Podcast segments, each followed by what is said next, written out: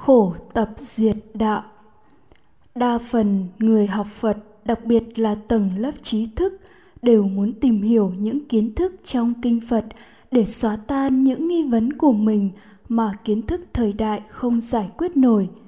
Đặc biệt là các câu hỏi, con người từ đâu mà đến? Khi chết đi về đâu? Thế giới sau khi chết như thế nào? Con người liên quan như thế nào với thế giới? Với vũ trụ vạn hữu. Thế giới vũ trụ vạn hữu này là như thế nào? Từ đâu mà có? Hữu biên hay vô biên?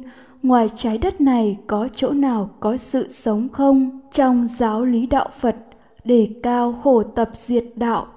Nhưng khi được nghe về khổ tập diệt đạo, thì họ cảm thấy quá đơn giản và ai cũng thấy mình đã thấu suốt.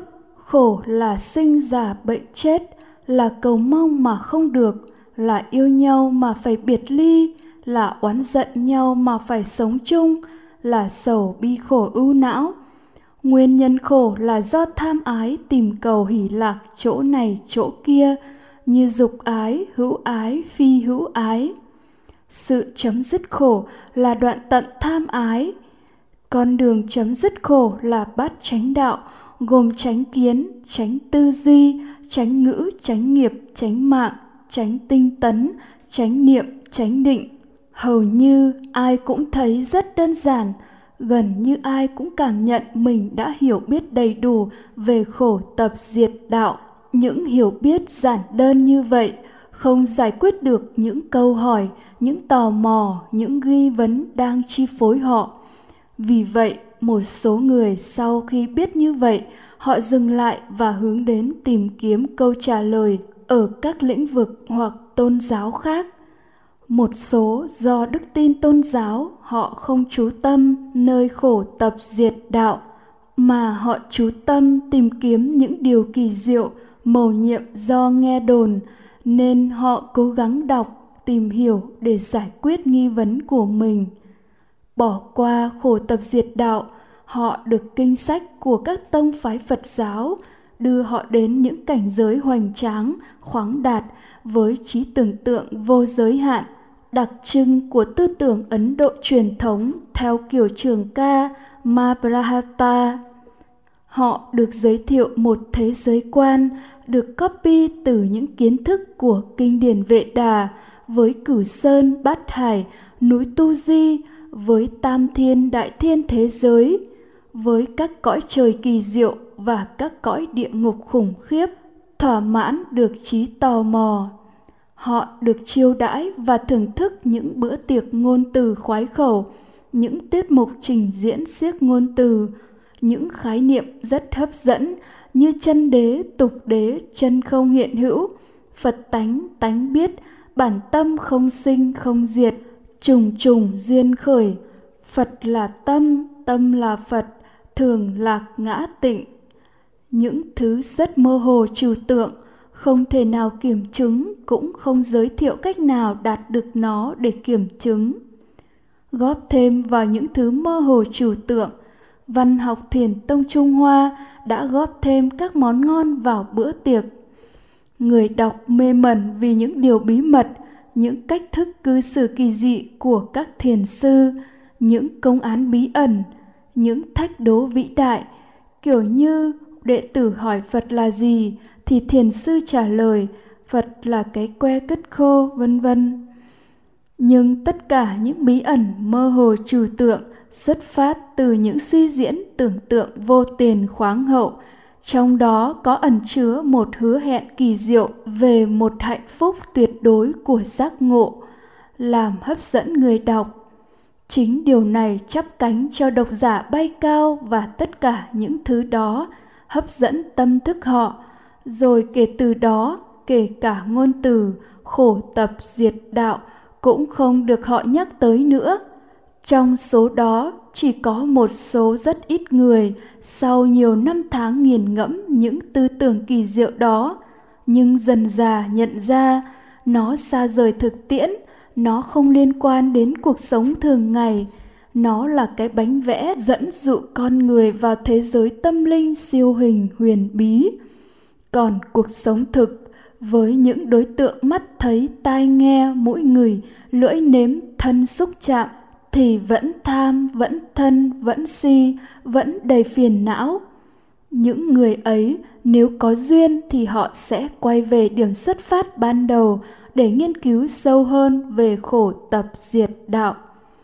Để hiểu thấu đáo về khổ tập diệt đạo, để giác ngộ về khổ tập diệt đạo là điều không phải dễ dàng, không dành cho mọi hạng người, chỉ cho người có trí. 45 năm thuyết giảng, Đức Phật không nói gì, ngoài khổ tập diệt đạo.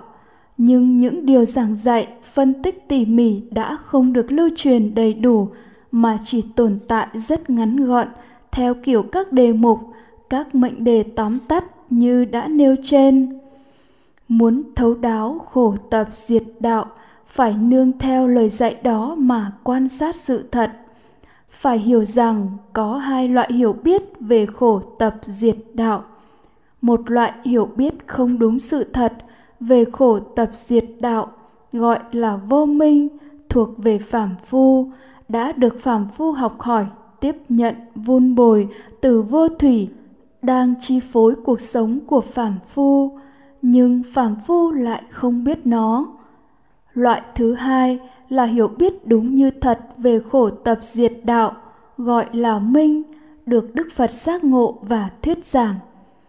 Cũng cần phải hiểu rõ là đức phật thuyết giảng với mục đích làm cho đệ tử hiểu biết đúng như thật về khổ, gồm bốn khía cạnh khổ, nguyên nhân khổ, chấm dứt khổ, cách thức chấm dứt khổ, chứ không phải chỉ để thấy khổ, cảm nhận khổ. Thấy khổ hay cảm nhận khổ thì thánh hay phàm đều cảm nhận như nhau, không cần phải học. Chỉ có hiểu biết về khổ thì khác nhau, đối lập nhau cần phải học hỏi. Không phải chỉ có khổ mà tất cả mọi sự vật, mọi hiện tượng, kể cả pháp mà đức thế tôn khéo giảng trong kinh điển, đều tồn tại hai loại hiểu biết khác nhau là vô minh của phàm phu và minh của bậc thánh ví như pháp cứng chẳng hạn. Nhân loại hiểu biết cứng là tính chất vật chất thuộc về hòn đá, cứng thường hằng thường trú trong hòn đá, cứng là của hòn đá. Từ người không biết chữ đến nhà bác học cho đây là đúng sự thật. Nhưng nếu quan sát sự thật sẽ thấy, hòn đá là một nhân tố, bàn tay là một nhân tố. Có hai nhân tố đó, nhưng không có tiếp xúc nhau thì không có cái cứng nào cả. Khi hai nhân bàn tay và hòn đá tiếp xúc nhau, thì lập tức phát sinh cảm giác cứng. Đây mới là cứng thực của thực tại, của đời sống hàng ngày mà thánh hay phàm đều cảm nhận được. Xúc sinh, cảm giác cứng sinh. Xúc diệt, cảm giác cứng diệt.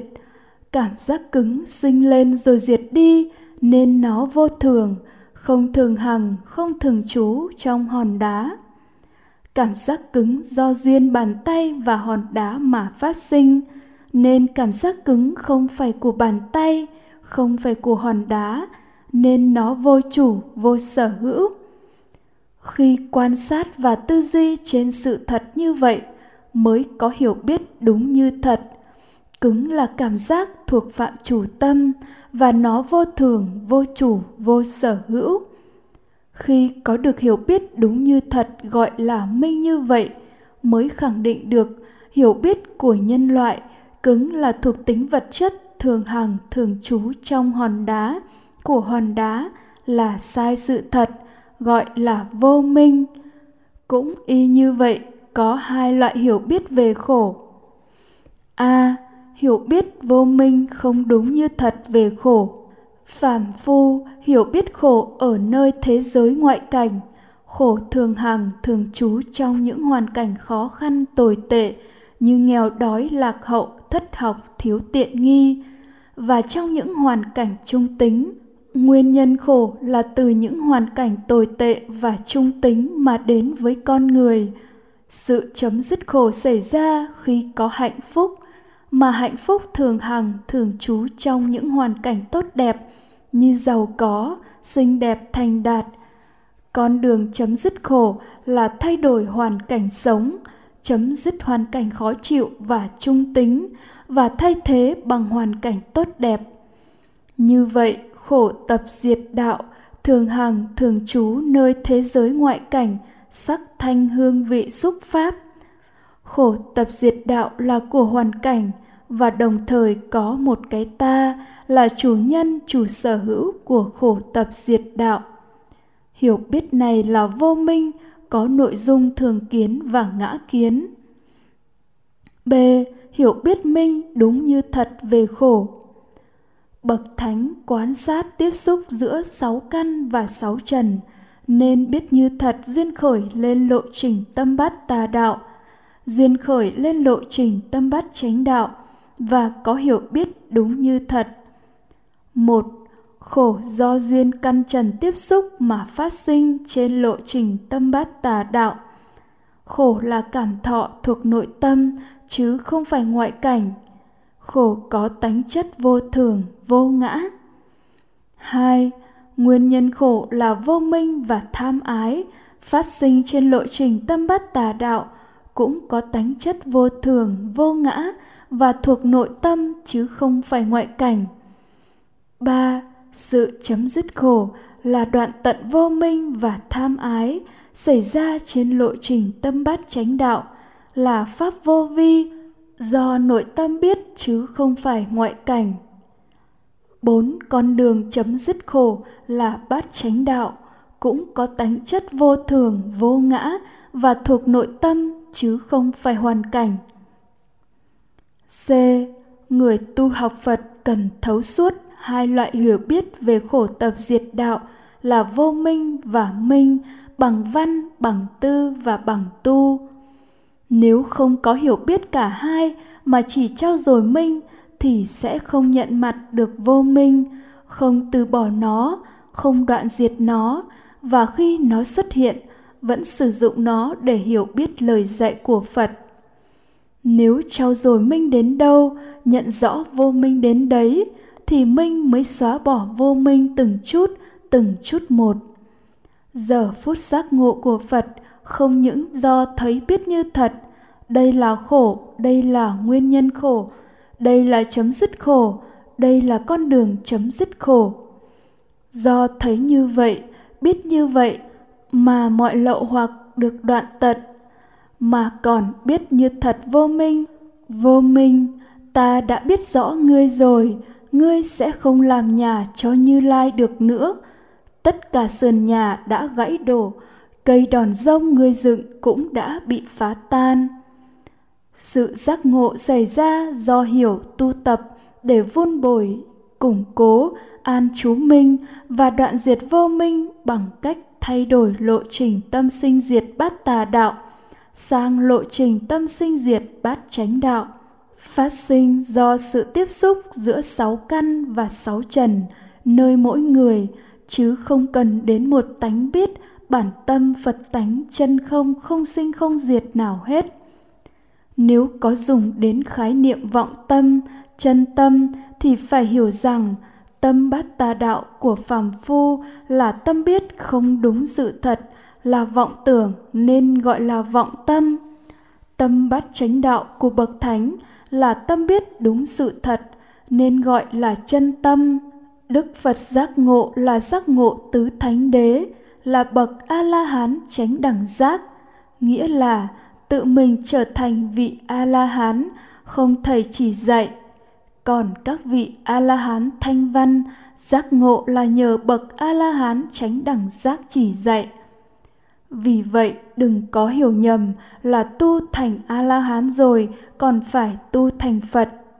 Tư tưởng cho rằng quả a la hán là không có thật, là hóa thành mà thời kỳ đầu thuyết pháp đức phật bịa ra dùng làm phương tiện để dẫn dụ chúng sanh tu là sự phỉ báng phật vô liêm sỉ nhất. Tư tưởng đó đã công khai nói rằng phật là kẻ tiền hậu bất nhất đoạn cuối lại phủ nhận và phỉ báng đoạn đầu của chính mình. Một kẻ không có trí tuệ nên phải dùng phương tiện để lừa gạt chúng sanh tu. Thật đáng thương cho những người đã bị nhồi sọ và chấp thủ kiên cố và tư tưởng đã được nhồi sọ. Ngã mạn của họ lớn đến cỡ nào khi họ hãnh diện với phát biểu của mình? Thà là một con chó giữ chùa để tu thành phật chứ không chấp nhận thành a la hán